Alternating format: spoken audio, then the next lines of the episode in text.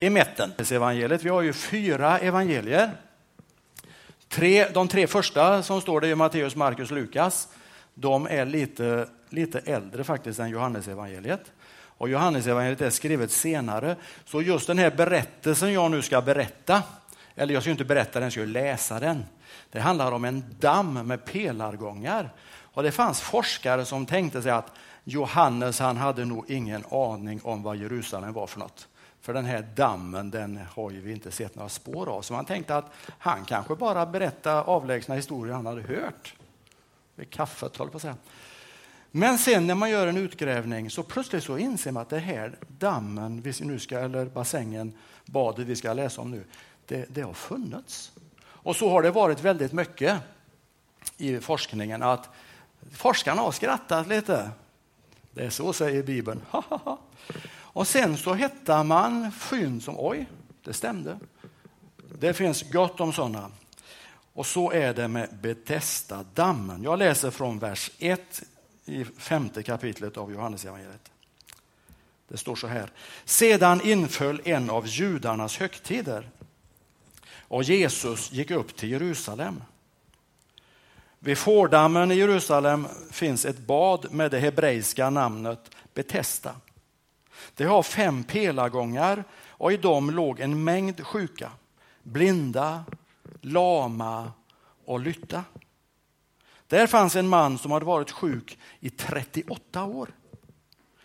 Då Jesus såg honom ligga där och fick veta att han varit sjuk så länge frågade han honom, vill du bli frisk? Den sjuke svarade, Herre, jag har ingen som kan hjälpa mig ner i bassängen när vattnet börjar svalla. Medan jag försöker ta mig dit hinner någon annan ner före mig. Jesus sa till honom, stig upp, ta din bädd och gå. Genast blev mannen frisk och tog sin bädd och gick. Amen. Herre, jag vill be för alla oss här. Hjälp oss att se på oss själva med, med, med ditt, dina varma ögon. Hjälp oss att öppna vårt inre, lyssna på dig. Amen.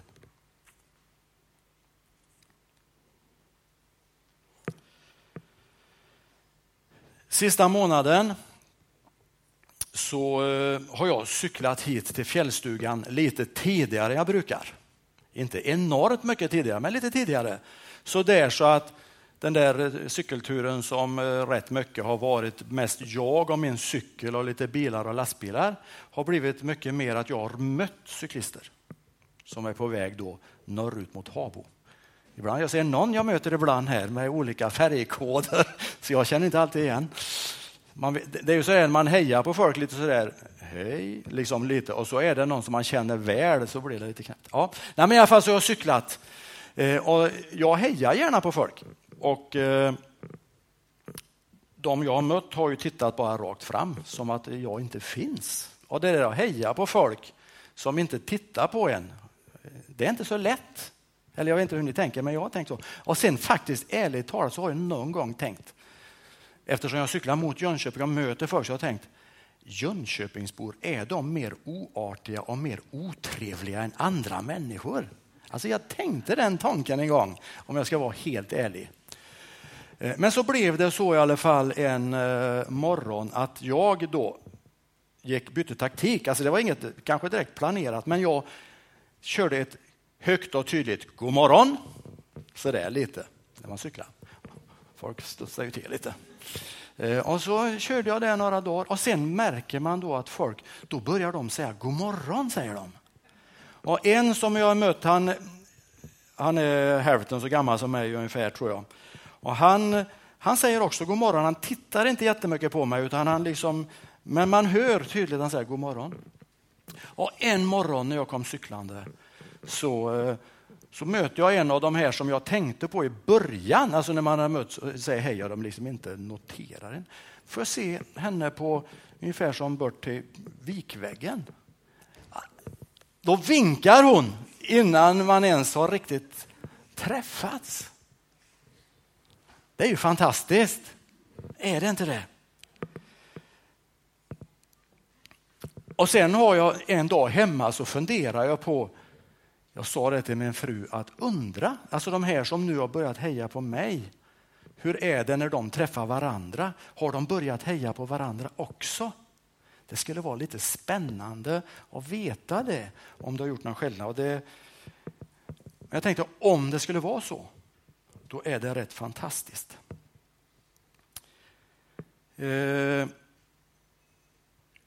och jag tänker att vi som då möts, hejar, vinkar, vi har lite olika stilar. Om vi någon gång skulle springa på varandra någonstans, alltså hitta varandra i samma samling, då tror jag att vi skulle börja prata med varandra lite. Alltså, vi känner ju inte varandra, vi vet inget om varandra. Men vad heter du? Vart är du på väg och var kommer du? Ja, lite så är det. I alla fall skulle jag ha svårt att låta bli att inte fråga det. Jag tänker att heja, det är en väldigt liten grej som inte kostar ett enda öre. Det är helt gratis. Det är inte mycket i livet som är helt gratis, men heja, det är gratis. Eh, och ändå, trots att det är en sån liten grej, så, så tror jag att det kan sätta igång något som gör stor skillnad. För att säga till någon hej eller säga god morgon, då säger man att jag har sett dig. Jag känner igen dig. Jag blir glad av att se dig igen.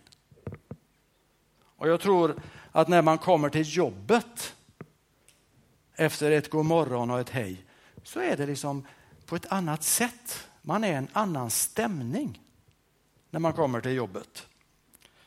Eh, så att heja på någon, det är egentligen ingen liten grej när man tänker efter. Det kan vara en ganska stor grej. Att heja på varandra det kan vara första steget på en stor förändring. För det kommer att förändra dig som hejar. Det kommer att förändra dem som du möter. Och I texten jag läste från sidan 1205 så berättas det om den här mannen vid Betestadammen som varit sjuk i 38 år. Och I texten så får man känslan att han tänker sig att han är sjuk fortfarande efter denna långa tid på grund av att ingen har hjälpt honom. Att ingen har sett honom. Det är anledningen. Ingen har brytt sig om honom. Därför är han sjuk. Och Det är ju inte så att han är osynlig. Han syns ju där han ligger. Men folk tittar åt andra håll. Kanske har de liksom viktigare saker för sig. Kanske tänker de den tanken som vi kanske tänker ibland. Man kan ju inte hjälpa alla. Det kan ju vara en ganska behaglig tanke för då kan man klara sig undan en del sådana här fall som man tänker att det här blir nog jobbigt. Att bli sedd, att bli tagen på allvar, det är ett väldigt viktigt behov hos oss människor. När vi märker att vi är sedda, när vi känner att vi blir tagna på allvar och blir respekterade, så vågar vi öppna oss. Vi vågar prata om det som är viktigt för oss. Om det som vi bär innerst inne och det som verkligen betyder något för oss. Och på ett sätt skulle man nästan kunna säga att det är mötet med människor som vi blir till. Men i vår tid så är det mycket ytlighet. Det, finns, det är lite tid liksom för att visa det, tala om det som finns innerst inne. Vi får en liten, jag vet inte om det, man kan säga tidning eller nyhetsblad kommer hit någon gång per år och den kommer i veckan som gick. Det är från Räddningsmissionen i Göteborg. De jobbar ju med många olika folk med behov, men de har en, de har en grupp som heter Solrosens ungdomsgrupp som träffas regelbundet och har gjort i flera år.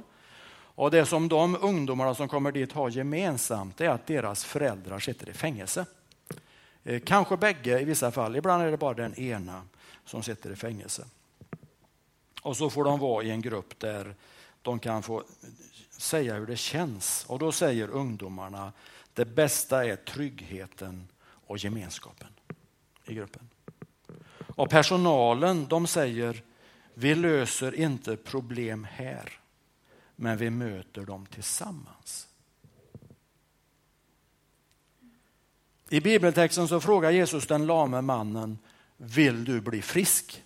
Ja, det är ju en, en rätt dum fråga egentligen, men det är på den frågan som mannen säger, Herre, jag har ingen som kan hjälpa mig. Och så säger Jesus, stig upp, ta din bädd och gå. Genast blev mannen frisk och tog sin bädd och gick. Han hade varit sjuk i 38 år och hade som det verkar ingen som brydde sig om honom. Och så blir han frisk. Och så tar han sin bädd och så går han. Men vart går han? Det får vi inte veta. Vem vänder han sig till?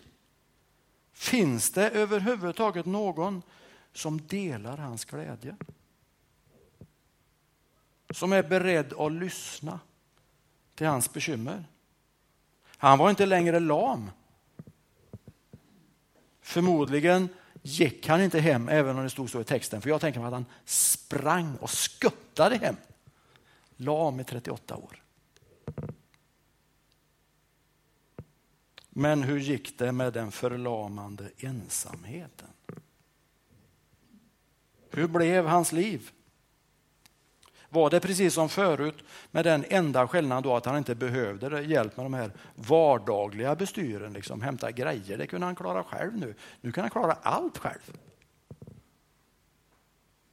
Kanske är vi svenskar ett av världens ensammaste folk. Vi hejar inte på varandra. Vi eh, kan åka till jobbet på, med buss kanske, jag vet inte hur ni åker, men Eh, man kan åka buss och så kan man sätta, träffa samma folk varje morgon. Man kan nästan sätta på samma säte som någon var och varannan morgon, men man pratar inte med varandra, man nickar inte ens till varandra. Hur har det kunnat bli så?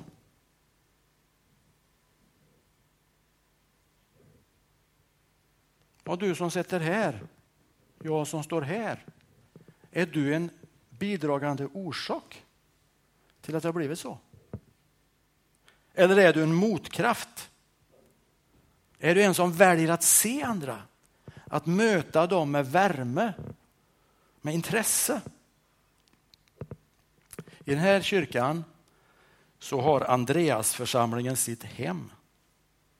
Vi är människor med olika bakgrund med varierande intressen, med helt olika erfarenheter och faktiskt olika åsikter också. För det här är ju ingen åsiktsgemenskap eller så. Vi som har varit med om vissa saker, vi träffas här. Eh, men vi hör ihop. Tillsammans så utgör vi församlingen. En gemenskap som i en mening tillhör varandra. Och Jesus, han kallar oss att vara med och hjälpa honom. Att tillhöra en församling, det är liksom att kliva ut ur den stängda dörren, eller den måste ju öppnas först. Att inte längre gömma sig bakom liksom intakta murar. I församlingen har vi, kan man säga, ett ansvar att se varandra, att respektera varandra och ta varandra på allvar. Men vi lurar oss själva om vi tror att det stannar där. För vi är ju en församling, vi är människor. En del av er är med i församlingen, andra inte. Men vi är människor som har ett ansvar där vi finns. För vår stad.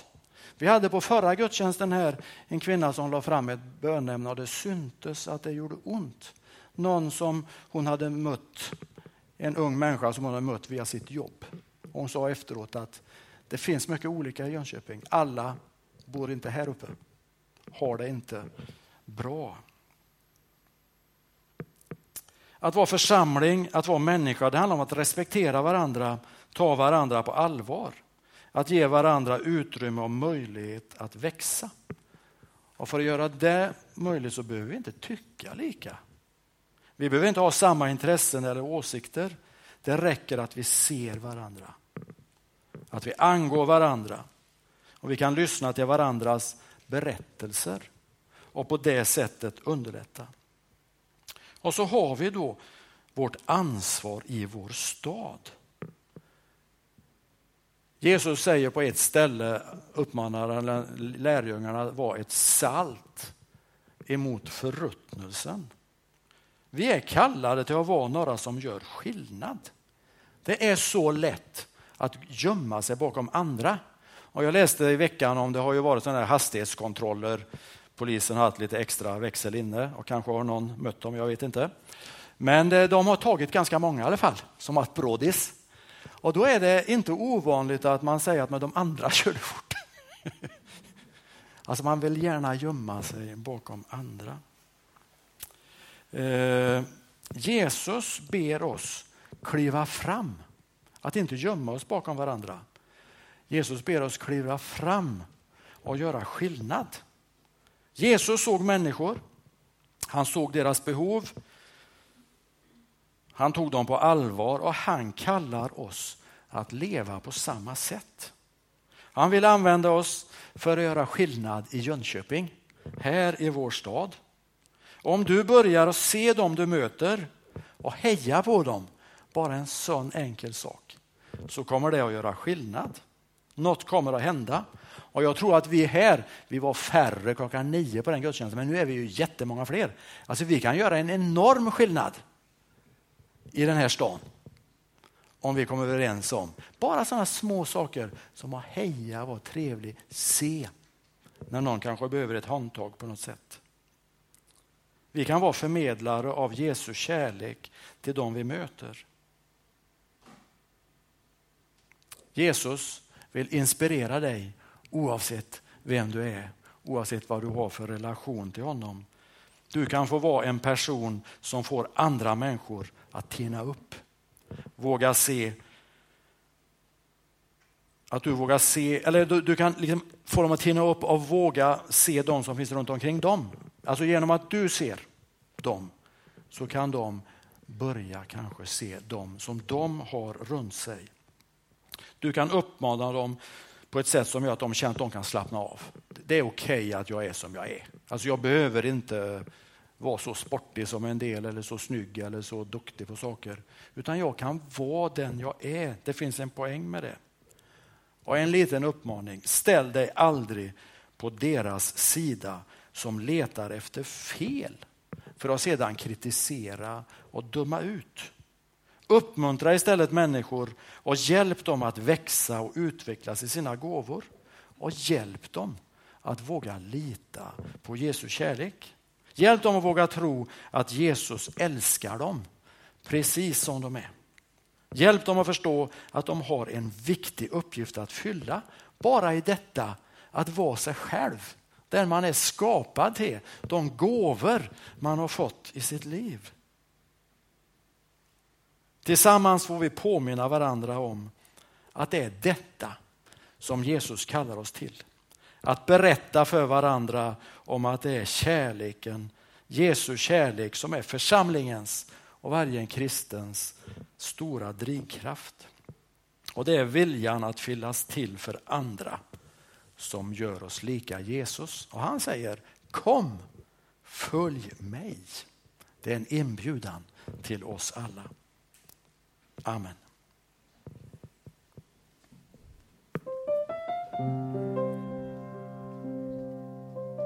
Musik